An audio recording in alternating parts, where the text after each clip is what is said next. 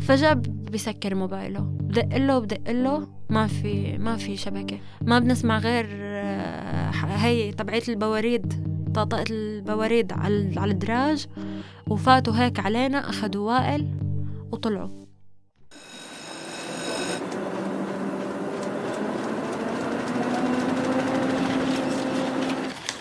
عنب بلدي بودكاست.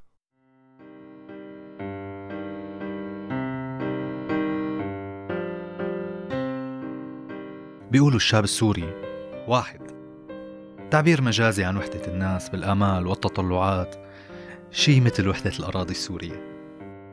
بس الناس أجناس ولكل واحد فيهم قصة بينعمل منها ألف مسلسل وألف فيلم وبينكتب منها ألف رواية.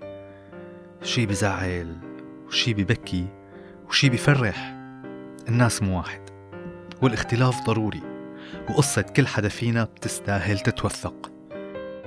معكم مواطن سوري من عنب بلدي بودكاست وأنا يامن المغربي.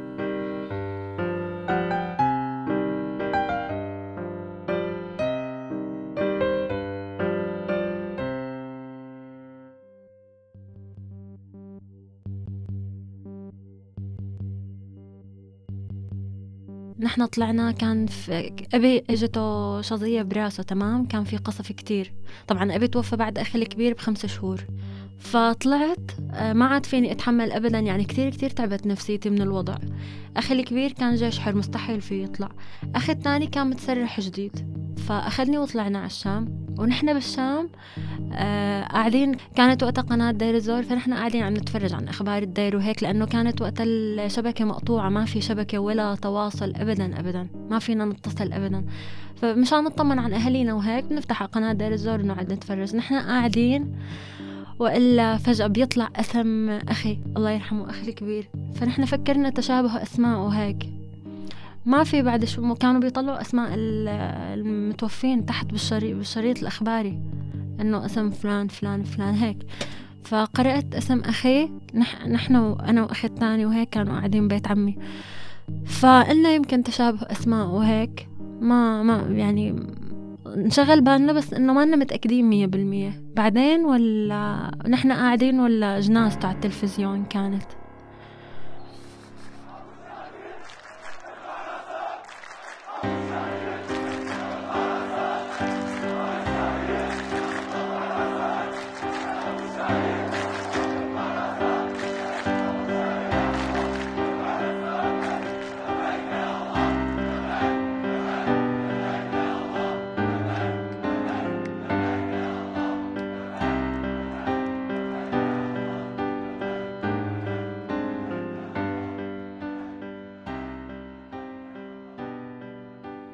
منشوف بالأفلام صبية عم تتفرج على التلفزيون فبتشوف خبر أو شخص ما وبيكون هالحدث البسيط سبب بتغيير حياتها للأبد. بس مين قال إنه حياتنا مو فيلم طويل؟ وإنه الشيء اللي منشوفه بالأفلام مهما كان غريب مو ممكن إنه يتحقق. واحدة من هالصبايا هي شمس. شمس اسم مستعار لصبية سورية من مدينة دير الزور. قاومت قسوة الحياة وصعوبتها رغم أنه خسرت أبوها وأخواتها الاثنين بالفترة بين شهر 12 2012 ولحد أيار 2013 مع هيك قررت شمس اللي عمرها بالعشرينات إنه تضوي العتمة اللي غطت حياتها وقدرت تكمل دراستها وتتخرج من المعهد الرياضي اشتغلت كمعلم صف لسنتين بالإضافة لعملها كمدربة بإحدى النوادي الرياضية. بس الحياة لسه مخبيت لها كتير.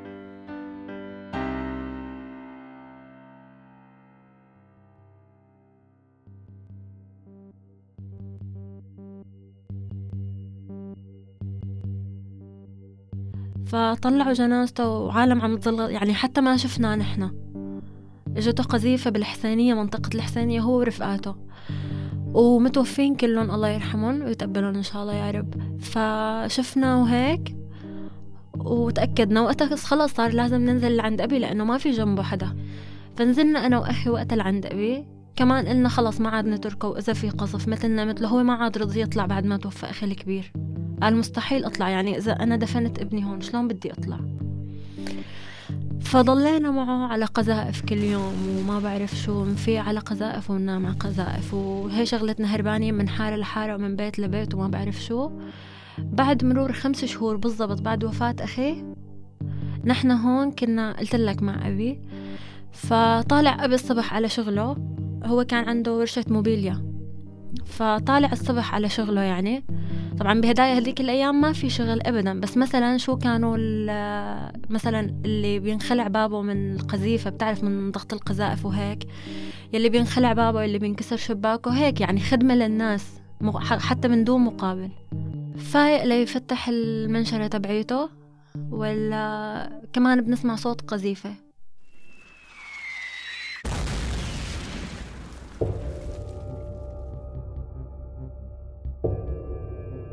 فأنا نايمة أنا وأخي الثاني غير هداك اللي توفى الله يرحمه أنا وأخي الثاني نايمين. فعم يقول لي صوت قذيفة خليني أطلع. شوف قلت له لك لا هلأ بتنزل بعدها وحدة تانية.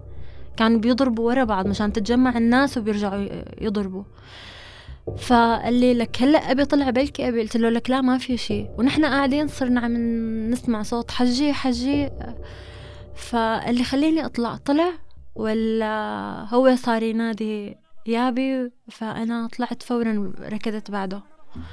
آه، طلعت طلعت بعده هيك كنا فايقين من النوم يعني طلعنا مثل ما نحن حافين مو لابسين هيك. آه، طلعت ولا كمان أبي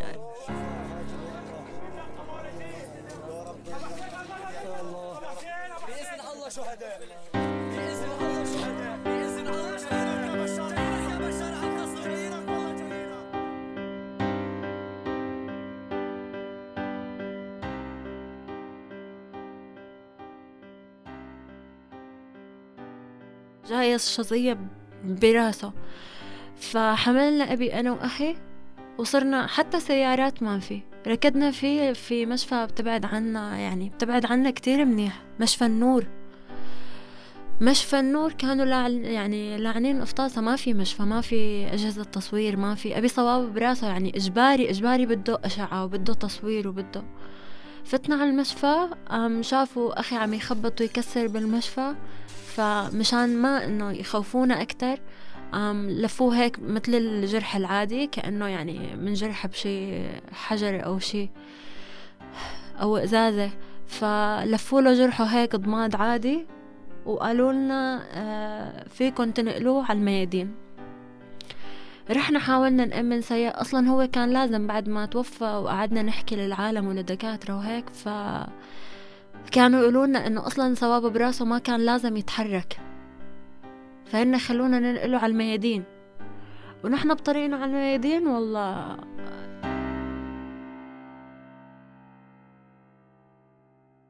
كمان الله يرحمه عطاك عمره.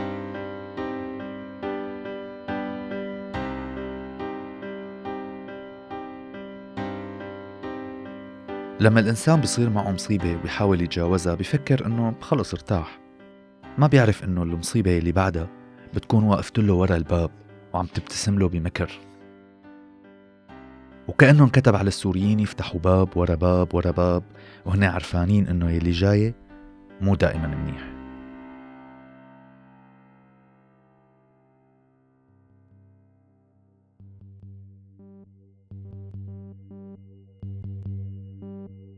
أنا هون كنت وين؟ ضليت بالحميدية ما خلاني أخي أطلع معهم. وأنا كل الوقت مقضيتها عم حاول أدور على شبكة بالطريق بالشارع. كان في مناطق معينة فيك توصل بشبكة إذا وقفت أو شي. ابعت له رسائل طمني كيف صار أبي كيف هن دافنينه. ومتوفي ومو مو قدراني يقلي لسه ما صحينا يعني من الضربة الأولى. أخي ما صار له قلت لك خمس شهور. فبعدين يومين ثلاثة دريت أنا. جنيت يعني خلص بدي أطلع على الميادين. يعني الواحد بتعرف وقتها ما ما بيكون صاحي وعيان على حاله شو عم يعمل. طلعت أبي هون هون كان متجوز. إجت مرته وطلعتي على الميادين. يعني شالت كل شي بالبيت. كل شي. كل شي مصاري كل شي ذهب كل شي يعني ما خلت لنا شي بالبيت. ابدا ابدا.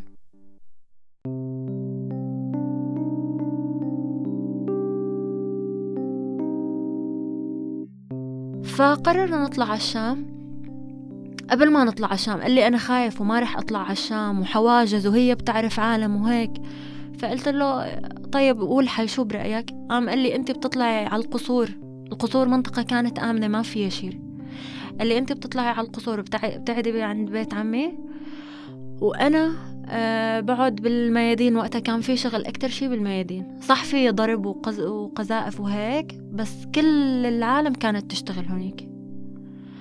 فتركته شهر طلعت لزوره. طبعا على طول نحن على تواصل موبايل وهيك. طلعت لزوره أخي مو أخي. يعني شفت الذل والتعب. يعني يعني شفته شفته واضح بعيونه. فقلت له يا أما ننزل أنا وياك يا أما نضل هون أنا وياك. قام قال لي يعني ما رح أنزل وما بعرف شو. أنا هون كان وقتها طالعين معي بيت عمي فوقت نمنا بالميادين بالليل هو بفكرني نايمة أنا مو نايمة عم أسمع له. عم يقول له والله مستأجر غرفة مع شباب الله وكيلك عم نام جنب البواط والصرام يعني أنتو أكبر قدر. وماني متعود على هيك شغل وماني متعود يعني مستحسف على حاله اللقمة مشان يبعث لي أنا مصروفي.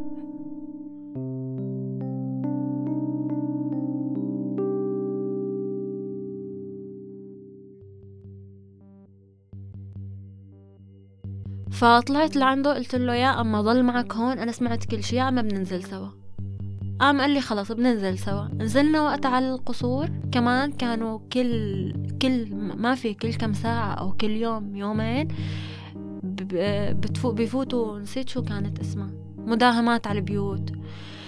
فشو؟ كمان صرت أطلع على منظر أخي بيكون لسه دقنه شوي طالع. بيفوت يرجف. بس يسمع مثلا حدا من رفقاته يخبره إنه في مداهمة على البيوت. بيفوت يمسك شفرة الحلاقة وبيقعد يرجف. لبين ما يجوا هن بيكون مجروح حاله. يعني هي ما في رجولية. اخذوه اخذوه مو إنه هو يعني مانو زلمة أو مانو بالعكس والله هو يعني الله يرحمه شهم وبيطلع مية زلمة. بس شو يعني ما في ما فيك تعمل لهم شيء أخدوك أخدوك يعني. فقلت له خلص شو رأيك نطلع على الشام؟ بما إنه يعني نطلع وخلص نبلش حياة جديدة وما ضل لي أنا حدا غيرك يعني اليوم ما اخذوك ممكن بكرة ياخذوك ضليت أقنع فيه أقنع فيه قام آخر شي اقتنع طلعت على الشام كملت دراسة دخلت الشا... هي سجلت بالمعهد أنا كمان. ولا طبعا نحن هون لما طلعنا رجعنا طلعنا على الشام ما صار لنا ثلاثة أيام. نحن وين س... قعدنا بجرم بال شو اسمها؟ بصحنايا. بيروح أخي على جرمانة زيارة. ما في نحن هون واصلين الشام ثلاثة أيام إلنا. بيروح أخي زيارة على جرمانة. فجأة بيسكر موبايله. بدق له بدق له. ما في ما في شبكة. بدأ لخالتي قام قالت والله ونحن قاعدين فاتت دورية وأخدته هو وابن خالتي. ابن خالتي كمان وحيد. شلون ما قدرتي تعملي شي وقتها كانوا لجان شعبية. قالت لي لجان شعبية ما بعرف كاتبين فيهم تقرير حدا باعتهم حدا ما بعرف. قاعدين بأمان الله ما بنسمع غير آه، هي تبعية البواريد طاطقة البواريد على الدراج. وفاتوا هيك علينا أخدوا وائل وطلعوا.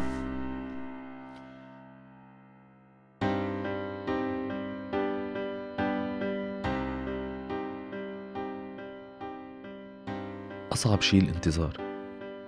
فتخيل لما بيكون الانتظار مرتبط بحدا عايش وميت بنفس الوقت. حدا ما بتعرف طريقه بس بتعرف إنه ممكن توصل له وممكن ما توصل له كمان بنفس الوقت. هي حالة التناقض. وحالة التناقض هي بتكون أصعب لما بيكون هذا الحدا بتحبه؟ وفي بيناتكم ذكريات وقصص ولحظات حلوة أحلام حلوة مستقبل ناطركم. ومو إنسان غريب عنك. لا هذا أخوك.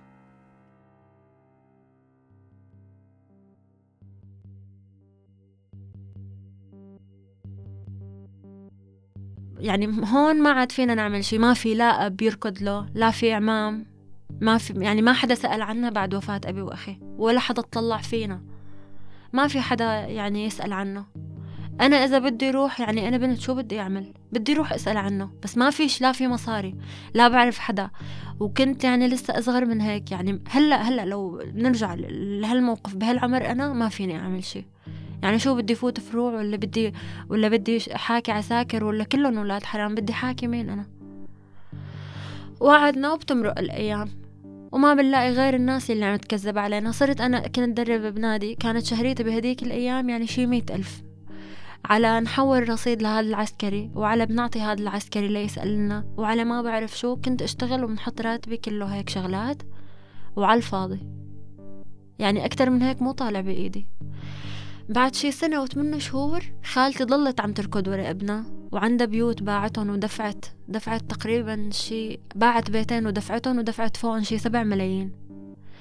بس مشان يتحول ابنها على عدرا بس لنقلة ابنها عفوا من صيدناية على عدرا نقلته. بس حطت عليها هي المصاري كلها. بس انتقل ابنها صار فينا نسمع أخبار عن أخي الله يرحمه. قام قال وائل آه يعني عذبوه كتير كتير هناك وبعدين أخدوه على مشفى تشرين ما بعرف شو صار معه. أخدوه على المشفى. رجعوه فقنا الصبح عم نفيقه ولا ما يعني ما عم يرد. ولا عم يعني خلص عطاكم عمره. يعني لو ما أبن خ... ما بعرف. أنا لهلأ يعني صح إنه أبن خالتي حكى لنا. بس والله ما بعرف. يعني لهلأ ما ما بعرف. عايش ميت ما بعرف. رحنا على أساس لنسأل هناك قام قالوا مات بفشل كلوي. وكذابين لا فشل كلوي ولا شيء كله تعذيب وعم يعطوهم حبوب وعم يعطوهم يعني كل شي شغلات بتأذيه ومات هناك وبعدين أنا ضليت بالشام كملت دراستي وقلت لك تخرجت درست وكنت درب وأصرف على حالي وبعدين انخطبت وطلعت لهون تهريب.